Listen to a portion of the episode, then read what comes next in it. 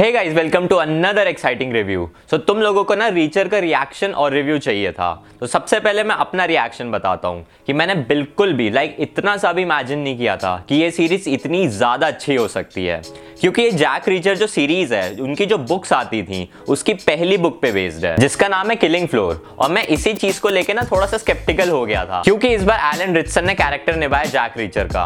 और हम जब भी लाइक कभी भी जैक रीचर के बारे में सोचते हैं तो हमें सिर्फ़ एक कैरेक्टर दिखता है। और वो है टॉम क्रूज, क्योंकि हमने उनकी सारी पुरानी मूवीज़ देखी हुई है। पर अगर ऑनेस्टली दिल से बोलूँ तो यार एलन रिचसन का जो एक कैरेक्टर और एक परफॉर्मेंस थी, वो इतनी ज़्यादा सॉलिड और इतनी कन्विंसिंग थी, और उनकी जो एक बॉडी लैंग्वेज भी थी, वो हमारे जो ओरिजिनल जैक रीचर बुक का कैरेक्टर है, उससे बहुत ज़्यादा रिजेंबल करती है। मुझे याद है, जब मैंने किलिंग फ्लोर पढ़ी थी तो वो एक्चुअली जैक रीचर की जो अलग अलग बुक्स हैं, उसमें सबसे वॉयलेंट बुक्स में से एक है। और ये जो बुक है, उसको इस सीरीज़ ने बहुत ही ज़्यादा अच्छे तरीके से फॉलो अप किया है। इसमें जैक रीचर के बैकग्राउंड पे भी एक बहुत अच्छा सा लाइट दी गई है। और इसमें जो ओवरऑल एक जैक रीचर का एक कैरेक्टर है, वो एक ऐसा कैरेक्टर है कि वो एक्चुअली ट्रबल कभी सीख नहीं करता है। वो सिर्फ़ जस्टिस को ही फॉलो अप करता है। और ये एक्चुअली जैक रीचर के ओरिजिनल कैरेक्टर की तरह ही था, जो कि बुक्स में हमें देखने को मिलता था। बहुत ही ज़्यादा अच्छे तरीके से इस कैरेक्टर का ना पोर्ट्रेल दिखाया गया इस सीरीज़ में। क्योंकि वो एक एनालिटिकल माइंड के साथ साथ एक किलिंग मशीन भी है। तो दोनों के पर्सपेक्टिव्स को साथ में दिखाना और सीरीज़ में हमें कैरेक्टर्स को इंट्रोड्यूस करवाना,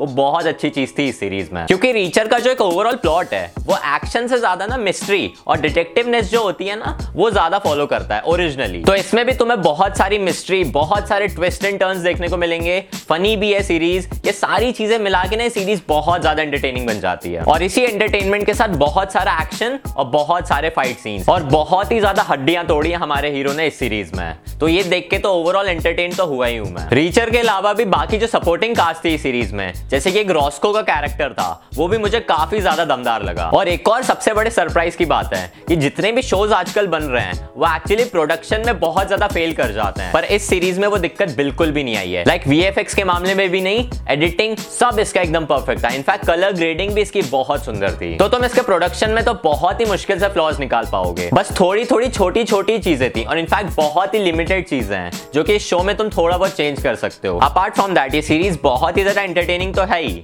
इनफैक्ट ये जो एक पूरी जो ओवरऑल स्टोरी है उसमें अननेसेसरी एलिमेंट्स को हमें दिखाने की कोशिश नहीं करती है। लाइक एकदम स्ट्रेट फॉरवर्ड चीज़ें चलती रहती हैं और पूरे मिस्ट्री और उसी के थ्रू सब क्रिएट होता है। लोकेशन और स्क्रीन प्ले भी इसका एकदम स्पॉट ऑन है। एकदम उसके स्टोरी और उसके एसेंस के साथ बहुत अच्छी लोकेशन मैच कर रही थी। और इसका डायरेक्शन भी बहुत ज़्यादा रिमार्केबल है। ओवरऑल जो सीरीज़ है, वो अपने बेसिस को ना बहुत अच्छी तरीके से टच करती है।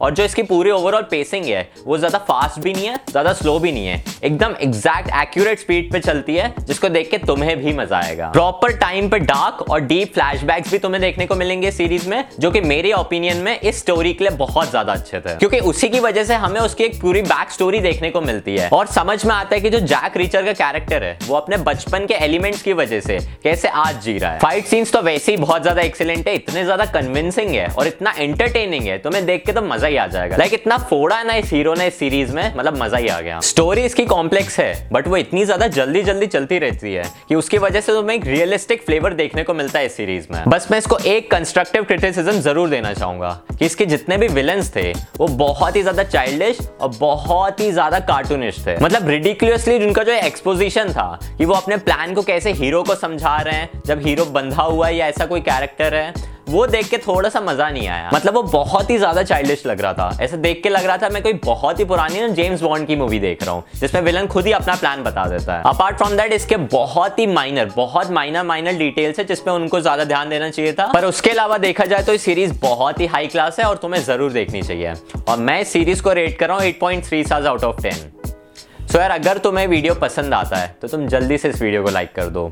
और अगर तुम मुझे नहीं जानते हो तो मेरा नाम है आकाश, और मैं बहुत सारे मूवीज़ और टीवी रिव्यूज़ बनाता हूँ। सो यार, तुम मेरे चैनल को सब्सक्राइब ज़रूर कर लेना। And I see you guys in the very next video